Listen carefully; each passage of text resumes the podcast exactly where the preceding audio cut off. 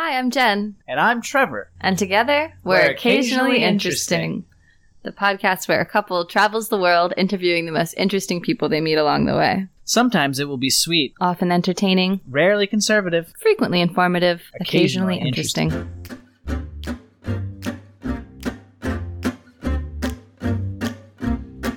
Occasionally interesting.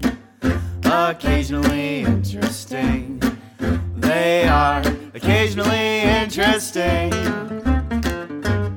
All right. What's the most unrealistic thing you believe in? most unrealistic thing I believe in. Wow. Um, well, it's kind of not, I guess it's realistic to me. Um, just that- just that you create your own reality. I believe that so much. To what extent? Like, do you believe that if you were able to tap into that energy completely, that you could, like, say, conjure something in front of Absolutely. Yep. I think that's how they made the pyramids. Hmm. No one can explain that. No one can explain that. I mean, I was having this conversation only the other night. It's like you can't explain how the, like the, I don't know the, who the people are that make the straight lines on rock, big stones, but they can't even do that today with machinery. Yeah. How did they have it at that time? They couldn't move those rocks today, the build, the blocks that build the pyramids without serious machine that they didn't have then. And no one, I, I really want to, I want to hear what the, the tour guides are telling all of the people that are, that are going past the pyramids. How is this ship built? Because it doesn't, no one can explain it. All right. If there was one behavior or action in the world you could get everyone to do or stop doing, what would it be? Uh, everyone would meditate for at least 15 minutes a day. Every day. Not, I try sometimes. Not, I have an app and I fall asleep when I listen to it. Every day. Every day. How how do you build habits? You personally? Uh, it's just repetition. I mean, but like, how do you even stick to the repetition? like, just- I've just got self discipline. where did you get that? I think I probably my parents because they were really hard workers and they were just they just I just saw that. Yeah. How would you recommend somebody get self discipline if they didn't grow up with it? Um, probably self love and self respect, which probably might sound a bit weird. So somebody said to me the other day, like, why wouldn't you honor your word? Yeah. If you said you were going to do something, why wouldn't you do that for yourself? Like often we, we find it easier to honor our word. I mean, sometimes people don't, but honor the word, their word for somebody else that they say they're going to do something for somebody else. But why wouldn't you do that if you say you're going to achieve something? Then Yeah. why wouldn't you just honor yourself? Totally. Yeah, man. I feel like, you know, I understand that. Makes sense. I still don't know if I could take that information and then use it practically. I'm somebody who has a lack of discipline and is something that I struggle with and it's hard, you know, I'm a procrastinator. I'll wait till the very end to, to do something. Uh, You also grew up with no examples of self discipline or doing what you say you're going to do. So it's a Yeah, I probably have you ever tried have you ever has discipline ever won over you and just been and you've achieved something and you just feel like ridiculously amazing because of it? Certainly, I'd say that, uh, Going, yeah, going back to nursing school, older in life, was uh, definitely put that to the test. It was a rigorous program, so the courses were challenging. I couldn't just kind of skate by with the very minimal amount of effort as I had done in the past. Um, and that's, I mean, if I, I'll rise to meet a challenge, but if it's But he doesn't give himself challenges and meet yeah, them. yes, exactly. I have trouble assigning a value to those challenges. That makes it overcome whatever other lazy thing that I prefer to be doing. Well, I guess yeah, I mean I guess it depends on you know, procrastination's an interesting one because I think I was just talking about this the other day in women's circle actually and um that's another thing that comes up why I see women aren't achieving, you know, and the ego is very interesting. I'm very, I'm very, a lot of people like, I don't have ego. Everybody has ego. And it's usually people in the corporate world that are like, I don't have an ego. Yes, you do. Um, and I think that it's interesting because procrastination is usually the ego's way of making you feel busy. So it's like, look at me, I'm doing this. Look at me, I'm painting this like wall and I'm painting this fence that needs to, but you're actually not. There's a, there's a book I love, which is called Eat That Frog. Yeah. That one's been recommended on the podcast before. Yeah. And it's all about like getting up in the morning and being like, what is the big thing I need to do today? And Yeah. it's certainly not what you want to start with. You're like, I'll just write back to that email and I'll just maybe like send a few, oh, there's a few Facebook messages I'm supposed to get back to, but really that doesn't get you anywhere. Um, and another mantra that I lived by when I was in the corporate world was that your inbox is somebody else's to do list. Mm. So don't open that up. Yeah. Not yet because you're just getting back to what other people need. eat the frog first. Um, and that's why, yeah, procrastinating because it's like procrastinating is the same feeling as not being your authentic self. It makes you, feel, the ego's also involved in that process. So it makes you feel like you're doing something, but in the end of the day, you're like, I've really done fucking nothing. Yeah. Trevor just made the courageous decision to, to quit Reddit like two weeks ago.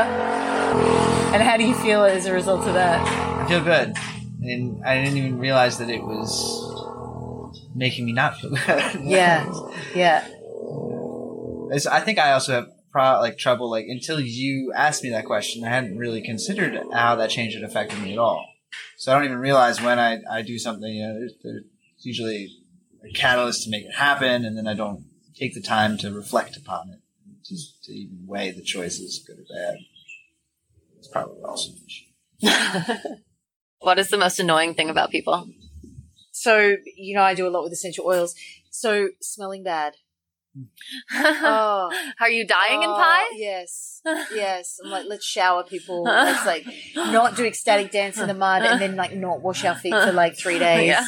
You should immediately be getting in the shower if you want to roll around in the mud. Like just, yeah, bad scent. I just, I have no time for bad scent. Funny. Good answer. I recommend you read my favorite book of all time. I think you'll like it. It's Jitterbug Perfume. Jitterbug perfume. I'm going to write that down. And also, you should check out our, our podcast episode with Tashi, a man who uh, created a hostel in Nepal based around this book. Scent is powerful. I mean, Yeah, that's what it's all about. It's all about um, enlightenment, essentially, through scent, but it's about way more than that. It's about sexuality, immortality, uh, history, religion, all, food, all the good things, bathing. What is something that is really popular now, but in five years everybody will look back on and be embarrassed by? Porn. No, I wish. maybe, maybe, maybe that would I can't be really good if imagine. it was It might be porn. longer than five years. I don't. so- I can't imagine. I mean, that's it's it's so insidious. No one. No, I don't see how we're solving that problem. I really hope that would be great if that was the case. Um, What is your favorite thing about yourself? uh, probably just the the fact that I'm just going to go through all the fear because on the other side is like there's no other option, even though it's so uncomfortable. I've just got to keep going. Do you know the Fiona Apple song, uh, "Extraordinary Machine"? No, I've I've been like thinking the lyrics throughout this whole conversation. I feel like it's your it's your anthem. It's, uh, if there was a better way to go, it would find me. I can't help it. The road just ways up behind to, behind me. Be kind to me or treat me mean. I'll make the best of it. I'm an extraordinary machine. Uh, that is like, but I'm good at being uncomfortable. So I something something. You should listen to it. It's very pretty. it does. Yeah, I mean that for me, it's like I don't care. Like if you're not on board, it's not going to stop me. You know, and I always had that mentality in the in the corporate world as well. It's like it's okay. I'll just go around you. It's not a problem. It's a powerful attitude. Yeah, well, otherwise it's an excuse, right? yeah. So What is your most embarrassing story from childhood? Oh, I wish you'd sent me these questions beforehand. The most embarrassing story from childhood. Um, I don't know if I have an embarrassing. I'm sure I do. I just can't think of it. Have you ever been an easily embarrassed person?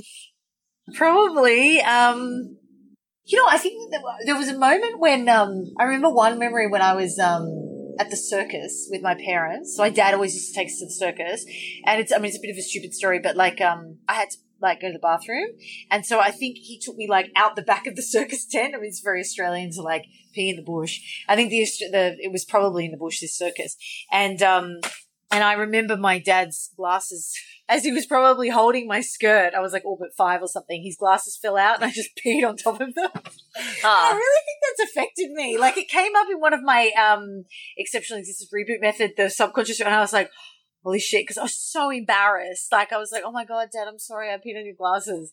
That's the only thing I can think of right now. But yeah, they, he was like, shit. He was like swearing. and- ah, yeah. And as a little girl, I was really, yeah, I was really embarrassed. ah. That's another thing. Going back to the nursing school, like one of the things that I found interesting was about potty training, and they were really similar with the whole sex of like you have to be really careful. Yeah, it might be frustrating if it's the third time that this you know small child has peed their pants, but the way that you react as a parent in those circumstances has a dramatic effect on that child. Yeah. Like, because that's you know it can be you don't understand what's happening. Why are you mad at me? Like I don't have control over this. I physically can't even. and then like you know I can understand the frustration on a parent's side. I'm like, what the. Yeah.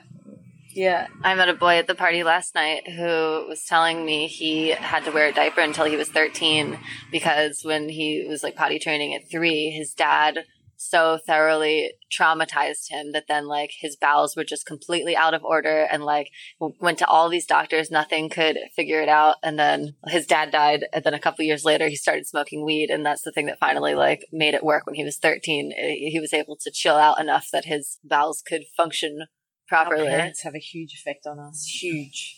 Huge. Kind of terrifying. like It is Yeah. terrifying. And I think To be a parents, parent, you mean? It's like they're like, like- oh, I, yeah, absolutely. And actually, this is another thing I remember. My mom told me that when I was younger, I used to go to the bathroom. I was like three, and I'd go to the bathroom, and I would be like, I didn't even have time to go to the toilet. Like, I'd be like, oh my god, I've got to go off and do this. Like, so this is.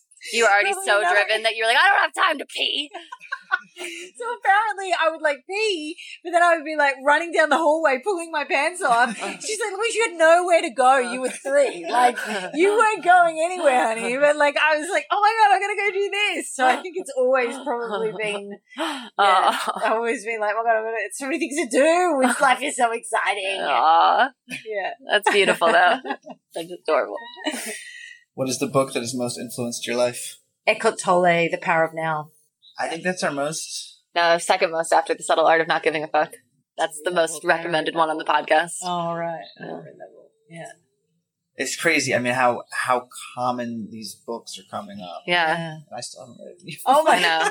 We'll start. We're gonna just- we're gonna have a new disciplined morning routine now that we've had this Yeah. inspirational Yeah, talk. we and were we're already talking about this. that. We were just saying we should read in the morning nonfiction. Yeah. you know, something. Powerful. We we've oriented. tried so many times throughout our relationship to like really stick to a morning routine, and like in, and when we were living in the states, we had like a.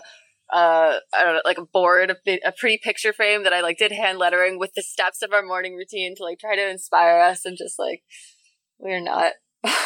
They say 40 days to create a routine, right? I think That's at 30. 30? Well, there you go. You just got to do it for a month. And I think also look at it a, diff- Yeah. a little differently. Like look at it and think, well, this is actually not a bad thing. It's not like I'm getting up in the morning and like, trekking up into the mountains to like farm. yeah. It's like I don't know how we get like out of the habit. enjoyable Like we enjoy it while we're doing it. We Yeah. enjoy the effects of it, and then we just. Yeah, I was saying, like we're at our we're at our very best, and like living our best lives when we're reading, hiking, and dancing, and like these are Yeah, our there you favorite things to do. And sometimes we just like forget that they're our favorite things to do and forget about doing them. And then when we do them again, we're like, how did we go weeks without this? Yeah. What? That's crazy. What's happening? What life practices do you do to keep yourself sane and balanced? My morning practice. Well, okay, my morning practice. So gratitude, reading, coffee always, um, mu- meditation, exercise every day. Sometimes I give myself a day off, but I miss it if I do. Um, and dance, 100% dance. Yeah. I haven't danced like Latin dance for a month and I'm like, yeah. I think, and you know, to know when you're doing something that you love, if I dance, I don't need sleep.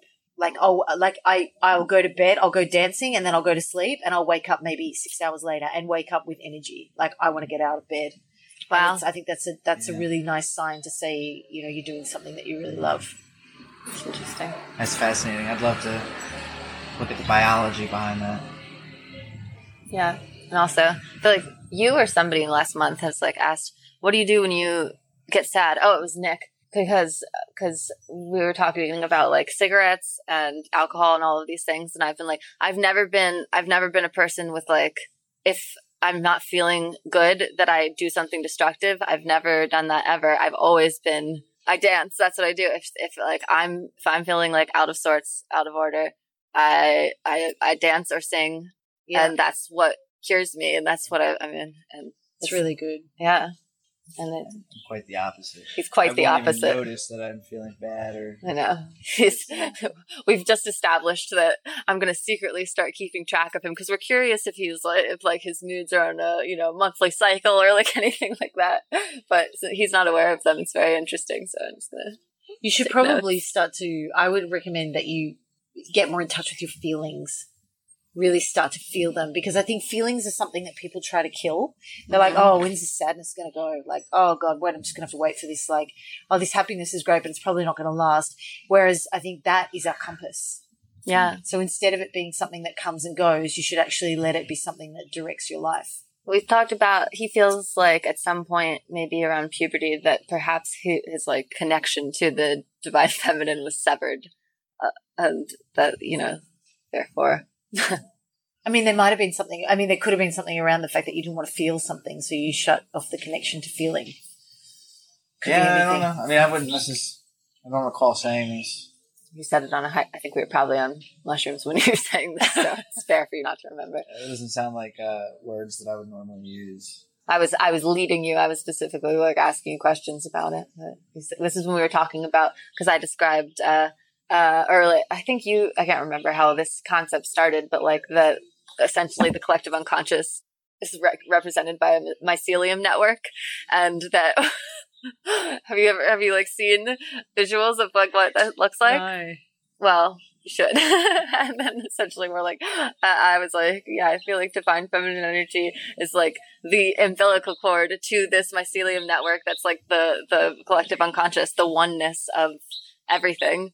And, uh, but that's where, you know, your powers of nurturing and your powers of emoting and all of that strength comes from, and that there's so much strength from emotions. And like, like, and certainly that's not how it's talked about. Yeah like emotions are seen as as weakness but i think you're doing it wrong. That's only if you're if you're not letting them come through. If you're if you're just actually dealing with your emotions then like what could be a more strengthening practice than that Well, yeah. So I think as we age, I think the problem is um, we we disconnect from our feelings. yeah So you look at children. I actually wrote a blog post about the fact that children can be our greatest teachers. We should live more like children do.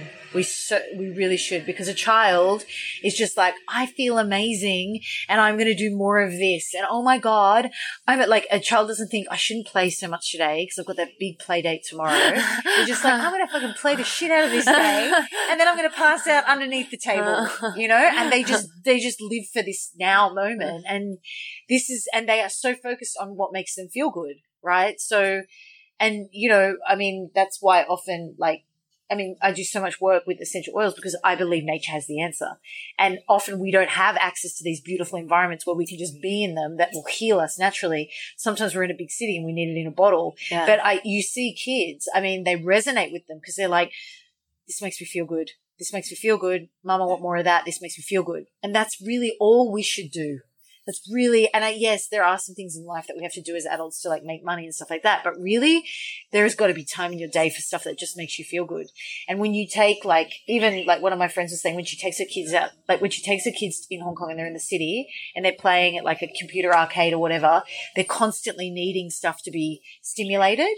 But if you take them into nature, they mm-hmm. only come back when they're hungry wow yeah that's so because true they Yeah. just they right they just nature takes care of them, you know, and they feel good. It's fascinating. Yeah, that makes total sense. yeah So powerful you guys are very lucky to be here. yeah, uh, we definitely came here on purpose it's my first time not living in a city Yeah. and it's very far opposite from a city and i, I had I had no idea of uh, i mean i think definitely america in particular it has this undercurrent of uh, stress and paranoia and a culture of complaining as the way of relating and getting away from all of that and being in nature it's like oh my god i didn't realize you know i had all these health problems before we moved to thailand and thought they were just like my health problems that I would have forever, and then coming here and being like, "Oh, that was all a hundred percent stress induced. I didn't even know I was fucking stressed, uh, and now I'm not. Wow, my body acts so different. It's Yeah. amazing Yeah, and, absolutely. and scary, and empower. Uh, what is the most environmentally friendly thing you do, and the main environmentally friendly thing you want others to do? Um, I think it's like, it sounds pretty lame, but like, um, just like very, very conscious about like how much paper and plastic I use. So it's really interesting because I think corporates have a really, really big role to play in many areas because they have access to their employees for such a long amount of time. So I think what, like, for example, when I st- first started working in the corporate world, I remember like I was like, oh my God, we have to print double sided. Like, that's so lame. Like, why would I do that? And then, like, pan forward two years later, and you're at the pho- photocopy machine, you're like, oh my God. I didn't press double sided. And you feel like shameful. Yeah. You're like, I hope no one sees me. yeah. this is printing on one side. Oh my God. And so things like that, or like if I get a plastic bag, I'll be like, this is not just a one time use. Yeah. Right. I'm going to throw this plastic bag out after it's been used many, many times and there's probably something spilled inside. Yep. So I think, but that's just, yeah, I think that's just, that's just so innate. I mean, I just don't do it any other way. Yeah. And what do you want other people to do? I would just, yeah, I would say just constantly question, like question what affect. I mean, I actually, for some time I worked, when I was working in Dubai, I was working, um, we bought a subsurface irrigation system over from the US into the Middle East and it worked on sand. And I know too much about subsurface irrigation, but the interesting thing was I learned a lot about water and the fact that, you know, soon there will be wars on water, Yeah. um, because we take that for granted. Yeah. And I think um, that, I mean, that's another big thing for me. So if somebody puts a tap on or a shower on and they're not in the shower and it's like, they just like walk away from it, I freak out. Like I start to really freak out. And I think that's like, also like with Australia, it's like you, you have so many water restrictions. Like you don't wash your car unless it's on top of the grass or what, whatever. So I think being really, just really conscious about your use of water, but also appreciate water. Because Yeah. what happens if one day you go to turn the tap on and nothing comes out? Has anyone ever thought about that? Because that is not that far away. Yes. And so I think that's really, and also the fact that like, yeah, the use of energy. I mean, I didn't know until I started working in subsurface irrigation. In order to like, you, energy requires water. hmm So just thinking about like stuff like that, like transportation requires water. So yeah. I just I read an article the other day that was talking about a I forget where he was from originally, but he went to I believe Afghanistan and he went there originally like a doctor, but he realized that there was like millions of people that didn't have clean drinking water and adopted Japanese so they used a Japanese technique of irrigation to supply like I mean millions of people with water and then he was killed by the Taliban. What the fuck? yeah, Why? like, I think it, I don't know if it was necessarily intentional or targeted, but it's a big deal. Oh my God. Like, They plan to use that as a form of control. yeah. Like, Wow. But this is interesting because in the Middle East also there was a big thing um, around desal, desalinization. So taking the salt out of the seawater. right. But actually, like to save the water, like we've, we've done this, like it was this whole like, look at how forward thinking we are. But it's like in order to transport that water, you're using water, Yeah. right, in the trucks. So, and it's also probably not the healthiest way to, yeah, Yeah. to be consuming. So it's, yeah, I think just questioning things. I think Yes. um, one of my very dear friends is vegan, um, and she tries to force her veganness on everybody, uh, and I think that's dangerous. I don't think so that gets dangerous. anywhere. yeah, that only makes anywhere. people defensive and closed off to the. Yeah, and I really think that you know you have to do what you're passionate about. So don't try and make someone passionate about what you're passionate about. Yeah. I think that that's something I really learned actually when I started my spiritual journey. I was like reading Eckhart Tolle and I was like, you don't understand. No one understands this. Oh my God, you've got to read Eckhart Tolle. Like everyone's like, Louise, shut the fuck up. And then it's like, you just have to be the change. Yes. You just be the change and then people will start to come to you. And I think that's really important. And I actually heard something really interesting not long ago. Um, it was like a woman was at a, like a conference and um and she was like you know like I've changed and I've become like I've found myself and I've found this new world and I just feel like my husband my son they just don't want to come along on the journey and they just don't get it they don't understand. And this guy he was it was the teachings of a monk and he was like well I guess maybe you should try and tolerate them like they're tolerating you. And I thought that's fucking brilliant. Like because that was me too. I was like thinking, oh my god, look at me! Like you never, you can't, no one can see what I can mm. see. You know, it's just like how annoying is that? Yeah. Absolutely. yeah, Yeah, I'd say that's like the main issue we have with the the Pai breed of hippies. right. Is that everybody's walking around thinking like, I know so much better than you. I'm so much more woke than you. I think it's worse in some other places. In Like other Ubud, places. Oh, yeah. I think it's. Yeah. Yeah, yeah. That's what I. Interesting. I feel like here they kind of do it politely. Nah. Like it's a bit, yeah. Yeah, I mean the vegan thing is Don't push it on people. Yeah. It's like don't see if I'm eating cheese, don't judge me. I'm eating cheese. yeah. Makes me happy. I totally think Like- it's a responsible way to even eat meat. But I did. You know, also think meat's healthy. Big fan. Humanely raised. Um, Last one. what? Why do people do small talk? Oh, that's a really good one.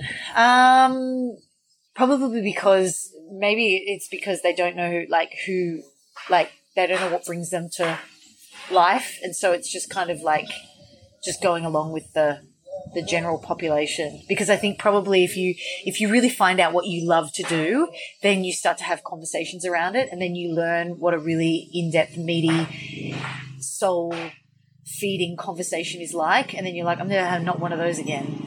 Yep. So I would say really try and find out who you are, what you love, and bring that to the world and find other people that love that too, because then you will find a place where you belong. And when you find that, magic happens.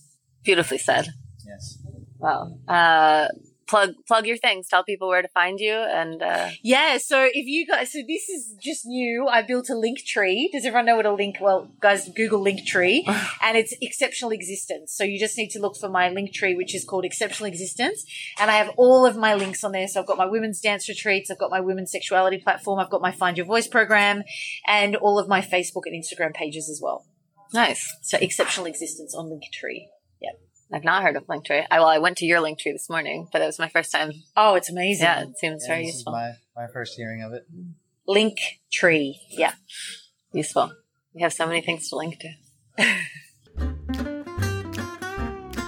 Next time on Occasionally Interesting, we speak with Sarah from Safety Wing on creating the first country on the internet. I I mean, when we talk about the free market or, or even use the word capitalism, I mean, capitalism has a bit of an evil ring to it. Uh, but to me, that expression just means human nature on a macro level. Um, and then what, how we need to handle it. I mean, if you look at human nature on a macro level, that's essentially just a ton of humans. And I, I like to imagine that as a river. You can't stop it, but you can try to direct it. Be sure to tune in next week for more occasionally interesting.